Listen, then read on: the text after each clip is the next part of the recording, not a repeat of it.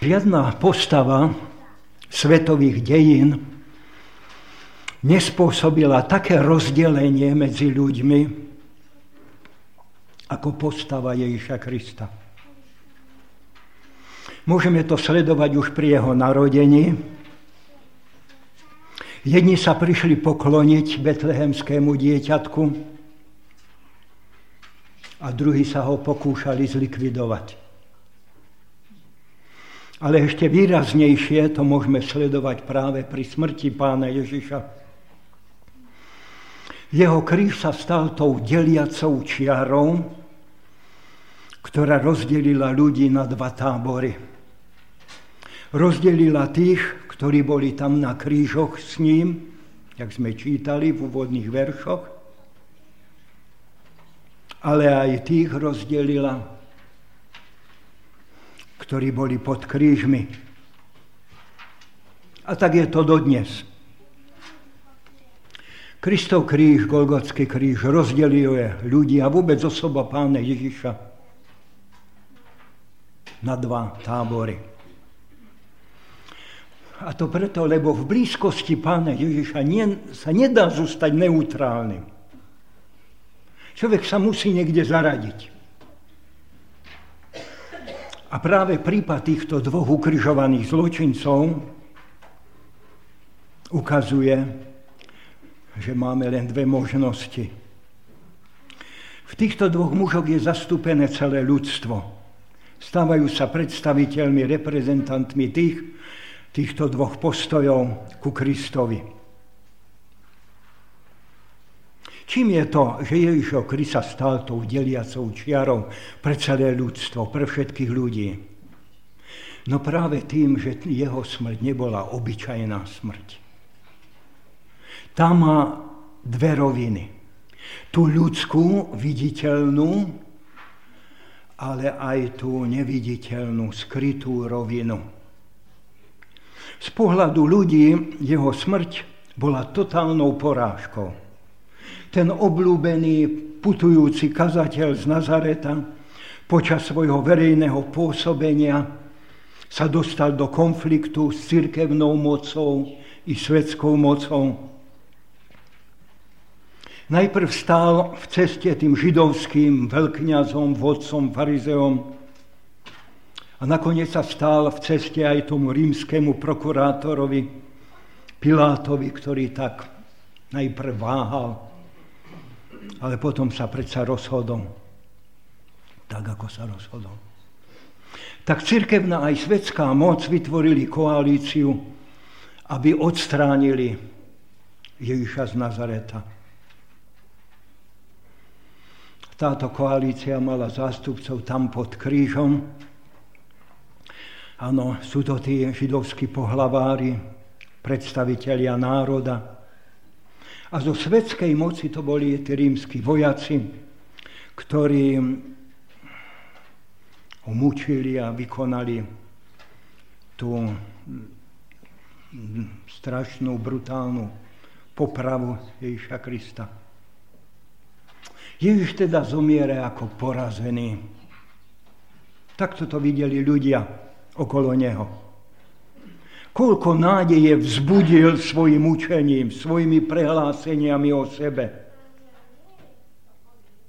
A čo z toho zostalo? Tie jeho výroky sa stali vďačným námetom teraz na posmech prítomných. Tí židovskí pohlavári v tej chvíli si spomenuli na jeho prehlásenie, že on je ten zaslúbený, Mesiáš, Kristus, pomazaný. A tak sa teraz chutí, smejú. No iným druhým pomáhal. Nech pomôže sám sebe. Ak je on Kristus, ten vyvolený Boží. Tí, ktorí si spomenuli na jeho prehlásenie, že je ten pravý král, tiež sa smejú. Tak, král Židov, nože si pomôž sebe. Mesiáš, Kristus, král, ktorý vysí na kríži, skrvavený. zmučený. Aké smiešne. Čo môže iné znamenať Ježišová smrť, než totálnu porážku? Ako osobnú jeho tragédiu tohoto židovského učiteľa, rabiho z Nazareta. Tak jeho smrť bola víťazstvom ľudskej nenávisti, brutálnej moci, politických intrík. Takto to videli v tú chvíľu tí, ktorí boli svetkami Ježišovho ukryžovania. Proste bolo to pre nich také divadlo, ako hovoria aj Evangelium. Ale okrem ľudskej roviny, jeho smrť má práve tú skrytú, tú druhú rovinu, duchovnú, Božiu. V spojení s tým veľkým zápasom medzi dobrom a zlom. A práve evangelista Lukáš na túto duchovnú rovinu upozorňuje nás tým, keď hovorí o dvoch zvláštnych znameniach, ktoré sa v tej chvíli odohrali. O 6. hodine židovského času, hovorí 44. verš, bolo to teda na poludne nášho času, došlo k zvláštnemu astronomickému úkazu vďaka ktorému povstala tma po celej zemi. Nielen nejaké zatmenie. Tie slova na celej zemi poukazujú na celosvetový univerzálny význam Ježišovej smrti. Lebo to, čo sa v tú chvíľu odohralo, odohrávalo na kríži, malo význam pre celý svet. Pre každého človeka. A čo sa tu vlastne odohráva? No o tom hovorí práve tá tma. Že vlastne celý svet ponorený do tmy. Tma je obraz Božieho súdu, hnevu, zavrhnutia. Byť vyhodený do vonkajšej tmy je prejavom toho najprísnejšieho Božieho odsúdenia. Tma to je zahynutie. A Kristus aj pred svojou smrťou povedal, že teraz je súd tohoto sveta.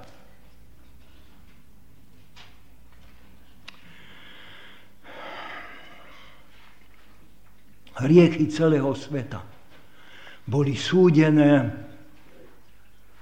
v ten deň ukrižovania pána Ježiša. Smrti toho Božieho baránka. Tam sa riešili hriechy všetkých generácií. Tých minulých, tých prítomných, aj tých budúcich, aj našich. A Kristus tak vošiel do tej tmy toho Božieho súdu. Stal sa zástupcom pre celý svet, aby položil život za viny sveta. A to, že jeho obeď nebola zbytočná, prezrádzalo aj ďalšie znamenie, ktoré v Jeruzalemskom chráme sa odohralo, 45. verš tam hovorí, že chrámová opona sa roztrhla od vrchu až dole na poli. To bol taký silný koberec, ktorý oddeloval tu ten najsvetejší priestor, svetiňu svetých, ten priestor zvláštnej Božej prítomnosti,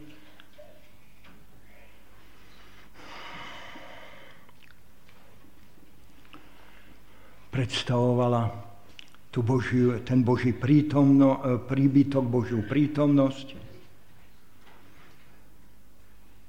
A ten koberec znamenal, že vstup človeku je tam zakázaný, okrem jedného predstaviteľa, ktorý raz v roku, veľkňaz, tam mal prístup. Proste porušený človek tam nemá prístup. Bohu. Medzi ním a Bohom stojí jeho hriech ako deliaci múr. Ale vo chvíli, keď Ježiš zomiera, keď položil svoj život za hriechy sveta, došlo k tomu nadprirodzenému zásahu. Roztrhla sa tá opona na znamenie, že odteraz je tam vstup voľný. Dokonané je, zaznelo aj z kríža.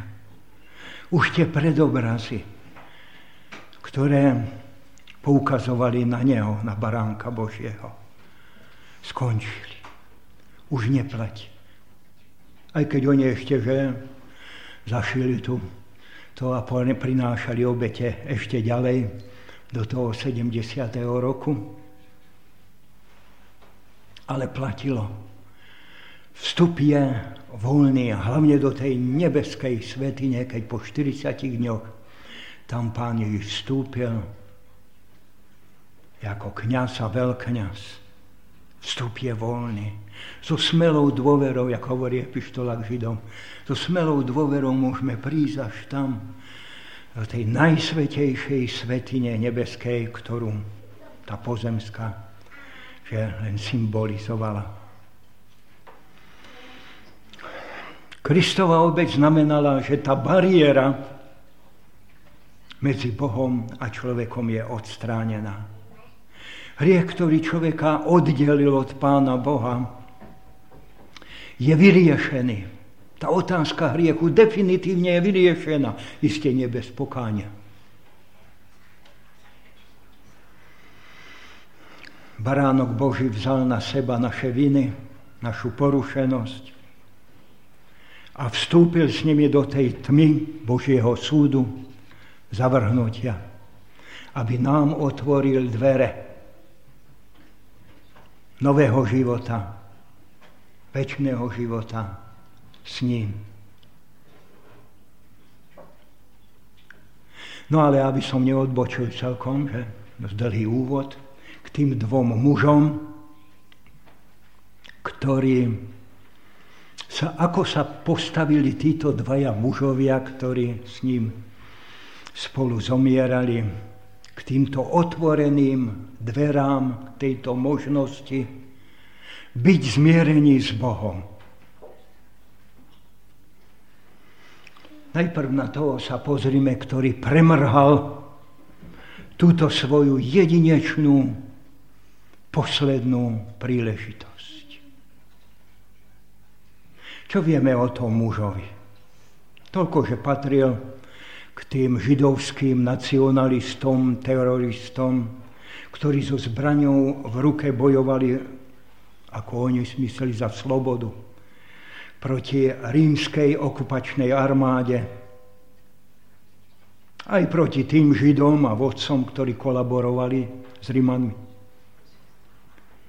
A keď ho Rímania chytili, aj s ďalšími, tak bol odsúdený na trest smrti. A jeho po, poprava a jeho komplica pripadla na ten istý deň ako poprava pána Ježiša. A tak sa posledné hodiny svojho života dostal do tesnej blízkosti Ježa Krista. A tým sa mu ponúkla úžasná životná príležitosť, posledná šanca. Život na zemi už premrhal. Prehral. S tým sa nedalo už nič robiť ale ešte stále mohol získať a vyhrať ten nový život, ten väčší život. Veď práve teraz, práve teraz v tej najtesnejšej blízkosti sa odohráva dráma, ktorá nemala obdobu v ľudských dejinách. Ten, ktorý vysí vedľa neho, Boží syn, spasiteľ, prináša obeď vlastného života za hriechy sveta, aj za jeho hriechy. Aj za moje, aj za tvoje. Hoci tento muž asi toho veľa o pánu Ježovi nevedel, ale predsa to najdôležitejšie vedel. Niečo sa aj teraz dozvedel z úst samého Ježiša, keď sa modlil na kríži, Otče, odpustím lebo nevedia, čo robia. Pán Jež oslovuje Boha ako svojho Otca. A takto sa tí odsúdenci v hodine smrti nemodlili. Tento Ježiš musí byť oveľa viac ako len človek. To poznal aj ten stotník, že? potom to aj vyznal. To musí byť viac. Dozvedel sa, že sa prehlásoval Pán Ježiš za toho zasľúbeného Mesiáša, Krista. Z úst vojakov sa tiež dozvedel, že hovoril o sebe ako o královi. Teda to, čo tento muž sa aj dozvedel v tej chvíle, by stačilo na to, aby svoj, svoju budúcnosť, väčnosť vložil do jeho rúk. Mohol. Ale čítame, že namiesto toho on sa rúhal. 39. verš hovorí. Či nie si ty Kristus? Tak spomôž sám sebe. Rúha sa je v blízkosti Ježa Krista. A v jeho blízkosti človek musí zaujať svoj postoj vlastný. Ale tento muž to nedokázal. On ešte aj v hodine smrti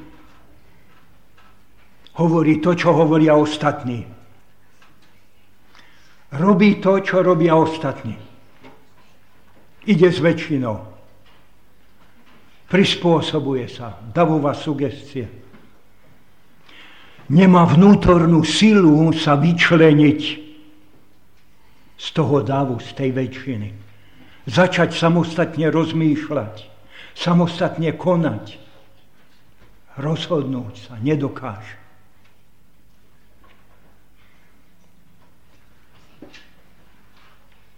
Koľky sú podobní tomu, jemu aj dnes.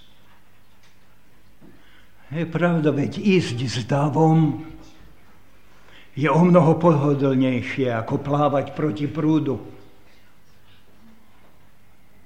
Ten, kto berie ohľad na svoje okolie v živote, na druhých, a obyčajne to sa týka mladých ľudí, že keď prídu do tej spoločnosti svojich rovesníkov,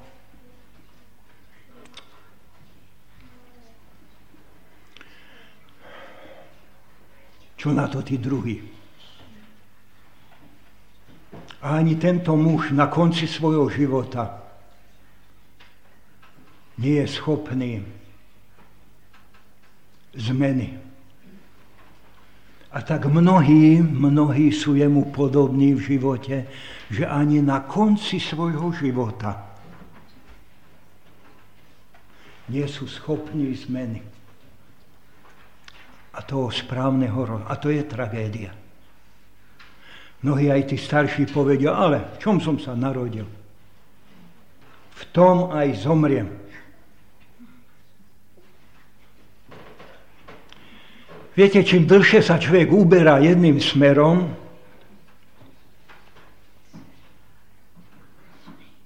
tým ťažšie sa neskôr dokáže zmeniť zmeniť smer svojho života.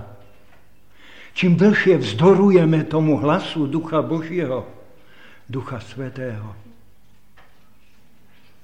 tak nakoniec v úlohe, sme si hovorili, to svedomie a tak prispôsobí. Tým ťažšie potom dokážeme urobiť čelom vzad, keď ideme určitým smerom. Áno, aj tento muž mohol ešte všetko vyhrať. Aj on mal pred sebou ešte celú väčnosť.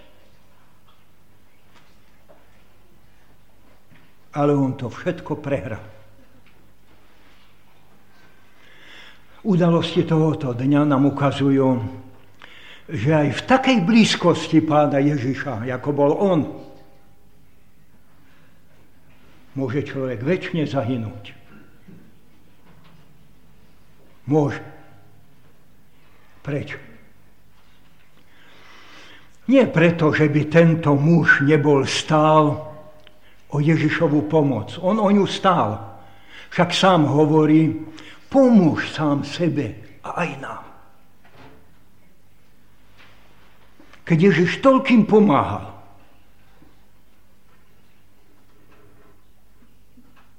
prečo by teraz nepomohol sám sebe aj mne?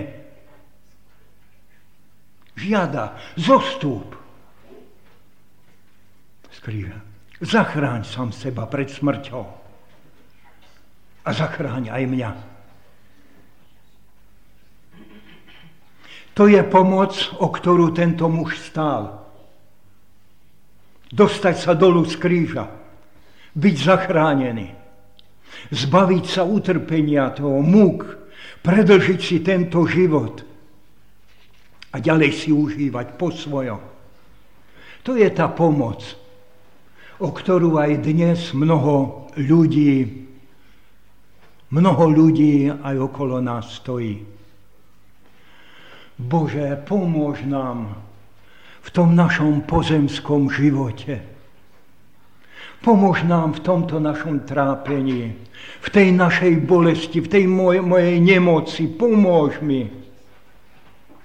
Král Ezechiáš tiež takto, že keď mu prorok povedal, zriaď svoj dom, lebo zomrieš.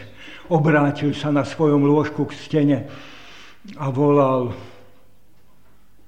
plakal, a prosil, aby mu Pán Boh ešte nebral život, aby mu ešte ho predlžil.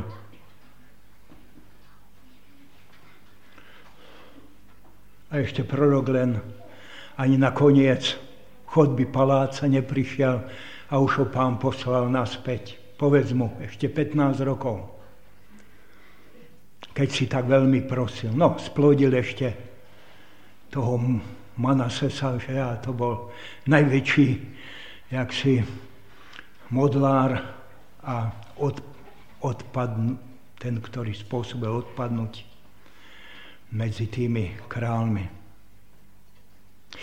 Ľudia v podstate ani nestoja tako ten o prehlbenie toho vzťahu k pán, dať do poriadku s ním svoj život ale o jeho pomoctvo, áno, aj tí atesti volajú tam na lôžku v nemoci.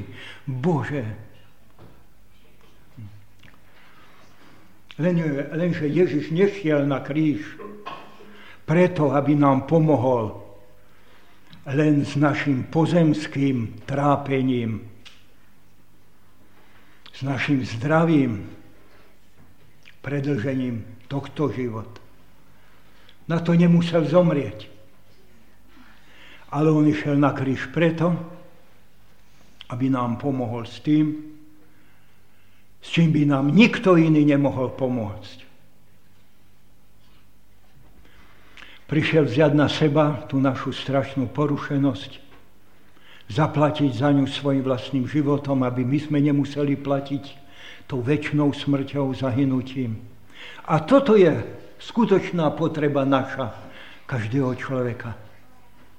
Nielen pomoc v tých krízach toho časného života, ale záchrana pred väčšným zahynutím. Lenže o takúto pomoc tento muž nestál. On stále ešte pozerá na ten svoj život na zemi. On sa odmieta podívať ďalej dopredu. Aj keď už je jednou, no, no obidvomi nohami už je vlastne v jame. O chvíľu jeho život skončí, no a potom bude sa musieť ešte postaviť pred Bohom, pred, Boho, pred Božím súdom. Teraz ešte kratučká príležitosť pre neho keď sa rozhoduje o jeho väčšnosti. Tá sa mu teraz ponúka vyznať, urobiť pokánie, prejaviť vďačnosť a zomrieť, zomrieť zmierený s Bohom. Tá pomoc bola tak blízko. Ale pre tohto muža bola tak ďaleko. Hoci zomieral v blízkosti Ježiša Krista, Spasiteľa, v skutočnosti bol tak strašne ďaleko od Neho. A tak je to s každým, kto túto ponuku záchrany prepočuje, nechce. Dokonca odmieta. A pán nikomu nevnúcuje tú svoju pomoc. Nikomu nevnúcuje, ale ju ponúka. Raz povedal pán Jež na adresu so slzami v očiach, keď plakal nad Jeruzalémom, povedal, nepoznalo čas svojho navštívenia. A to platí aj o tomto mužovi. Nepoznal, že toto je zvláštny čas pre neho, zvláštna príležitosť. Taká vzácna príležitosť pre neho aby svoj život odovzdal Bohu, dal do poriadku v, tej, v tých chvíľach ten svoj život.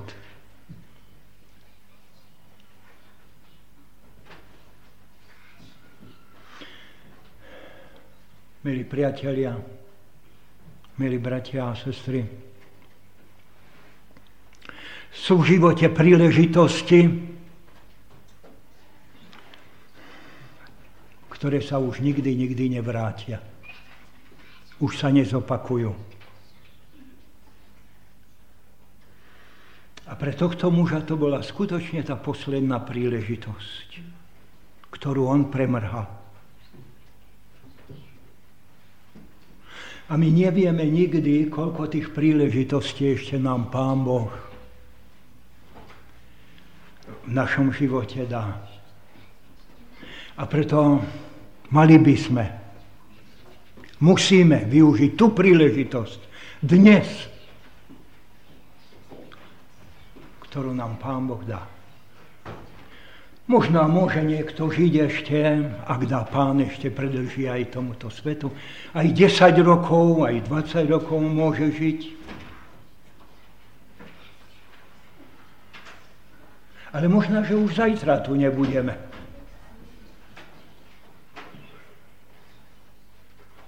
keď sme nevyužili tú príležitosť, ktorú nám Pán Boh dal,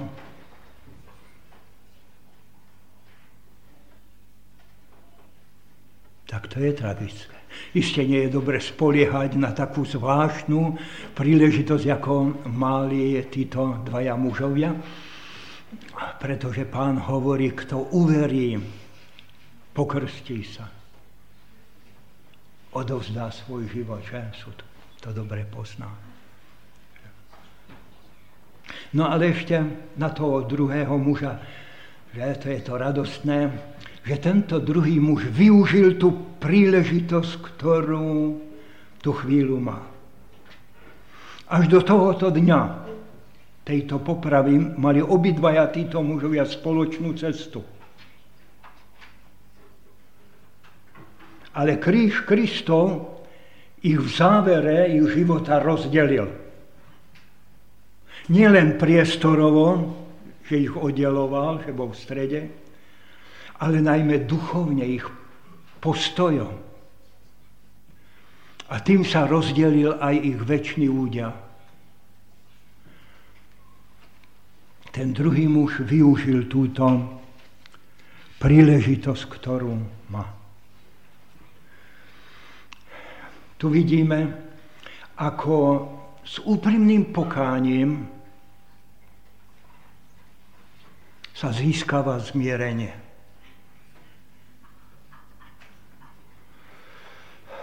Preto bol, sa, je známy tento druhý muž, známy ako kajúci lotor. Zachránený. prijímajúci. Lenže stať sa kajúcim človekom, úprimne kajúcim človekom, to je tá najmenej samozrejmá vec. To je vždy zázrak. Aj dnes. Ale tu sme svedkami tohto zázraku v deň smrti Pána Ježiša na tom druhom kríži. Ako sa tento človek stal skutočne kajúci. Sám to hovorí a vyznáva, keď hovorí, napomína toho svojho spoločníka. A či sa ty nebojíš Boha? tým hovorí ja áno. Ak ty nie, ale ja ho rešpektujem.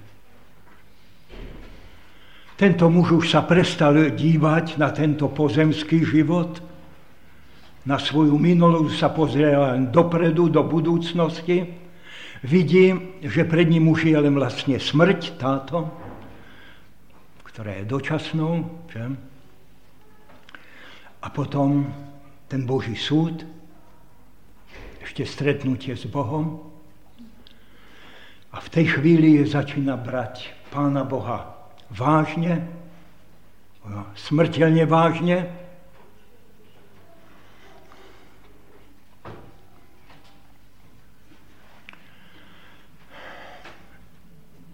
Viete, kto nezačne brať Pána Boha vážne,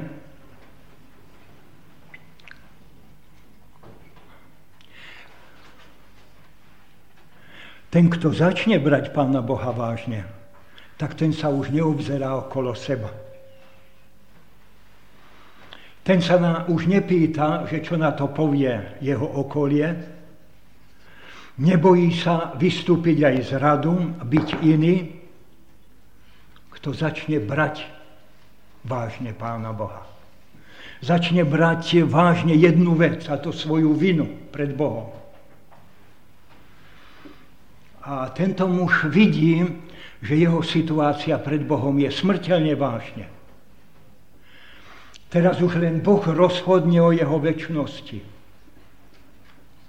A v tejto básni pred Bohom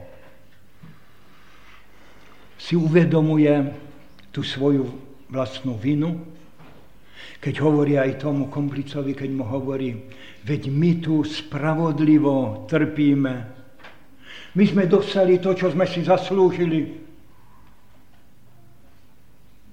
My sme si to zaslúžili. Neobvinuje ani Rimanov. Vie, že tu vysí vlastnou vinu pre svoj vlastný hriech. On vidí hlavne tú svoju vinu, nielen proti Rimanom, Židom, ale voči Bohu. A on sa bojí Boha tak sa bojí len jedného, a to svojich hriechov. Vie, že jeho vina stačí na to, aby bol väčšine, väčšine zatratený Bohom. Vie, že nebude môcť ani len slovo povedať proti Božiemu rozsudku nad ním. Nebude sa mať na čo odvolať pred Bohom, pretože celý jeho život bude svedčiť len v jeho neprospech pred Božím súdom. A tak tento muž urobil tú najmúdrejšiu vec, akú vo svojom živote mohol urobiť. Vyslovil tú najväčšiu prozbu svojho života, keď hovorí pánu Ježišovi, Pane, rozpomeň sa na mňa až prídeš vo svojom kráľovstve.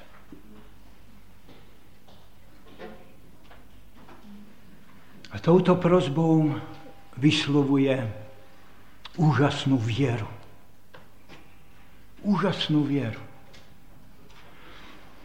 Že tento ukryžovaný spolu s nimi v strede je skutočne král.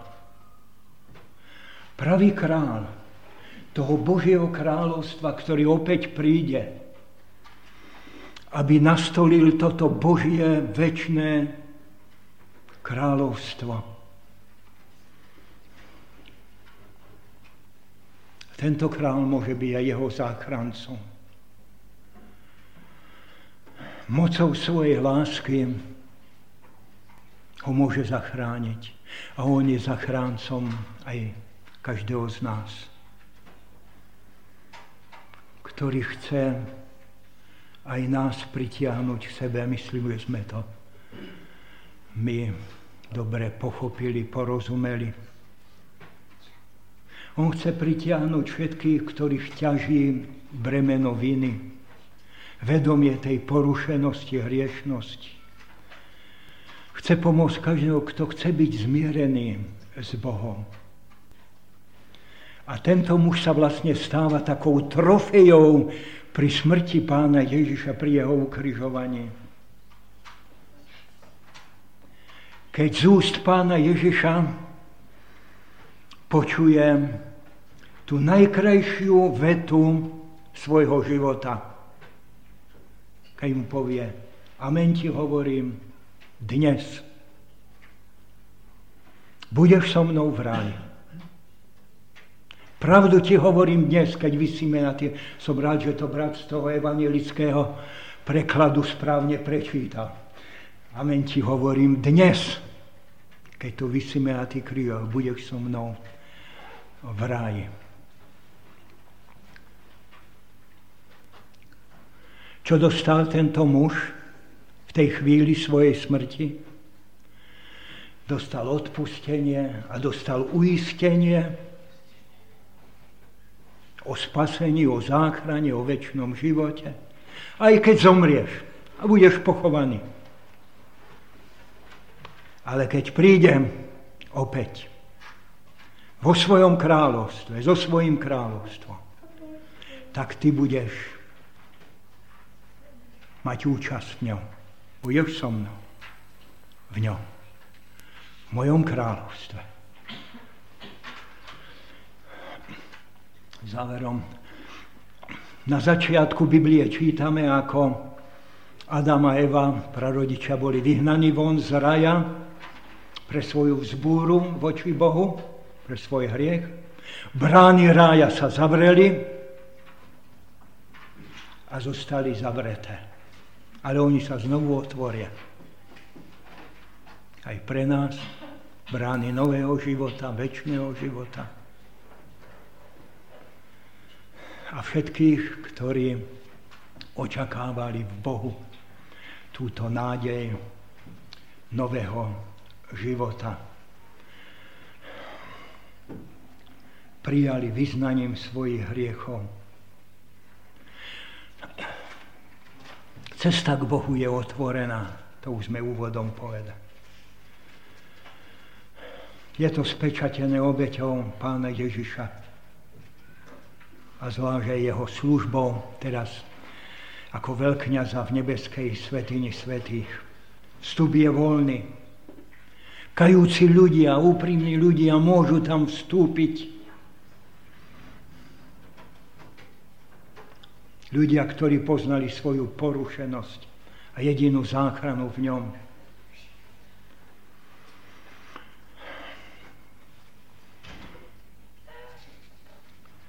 Áno, tam na tom strednom kríži bol vykonaný rozsudok smrti nad nami. Ten za nás Kristus podstúpil. A vďaka tejto obeti prístup k Bohu, dvere do Božieho kráľovstva, do toho nebeského obnoveného rája sú do Korán otvorené.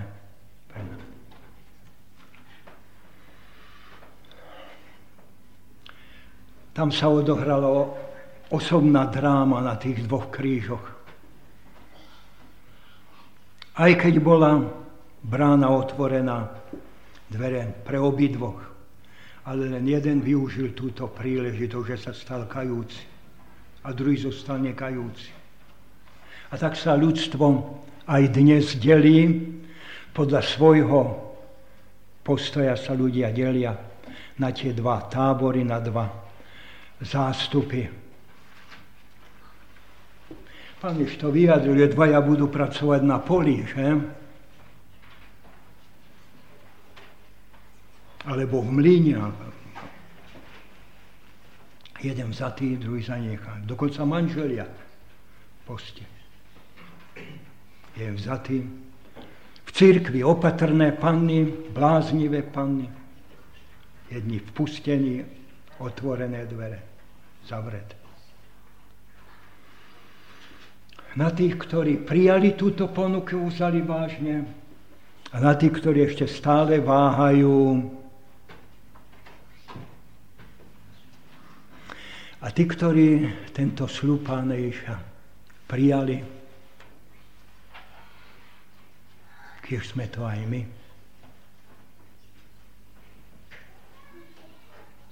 platí ten slúb. Dnes ti hovorím, budeš so mnou v ráji. Dnes, keby ste počuli jeho hlas, milí bratia a sestry, milí priatelia, nezatvrdzujte svoje srdce.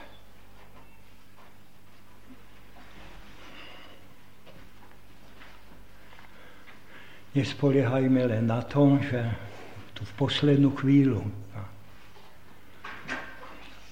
sa obrátime k pánovi a že budeme mať takú príležitosť ako ten jeden muž po strane pána Ježiša.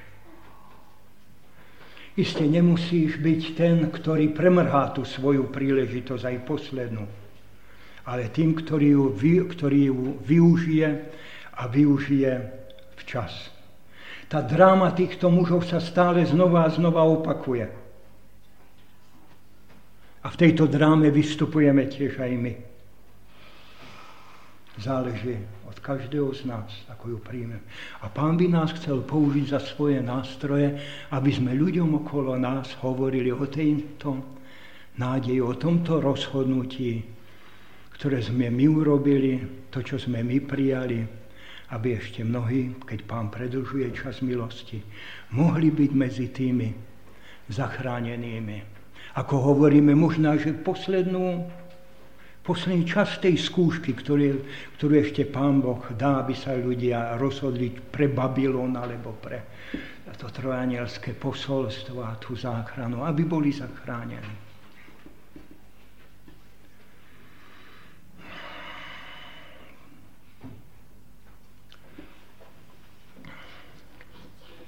Som vďačný aj za tento výrok Pavlov, keď hovorí, že som istý, že ten, ktorý započal vo vás to dobre svoje dielo, on ho aj dokoná do dňa Ježiša Krista. Buďme vďační pánu za to, čo pre nás doteraz urobil. Za tie príležitosti, tých mnoho príležitostí, ktoré nám dal. A aby sme aj tie posledné, ktoré ešte máme, nejak nepremrhali.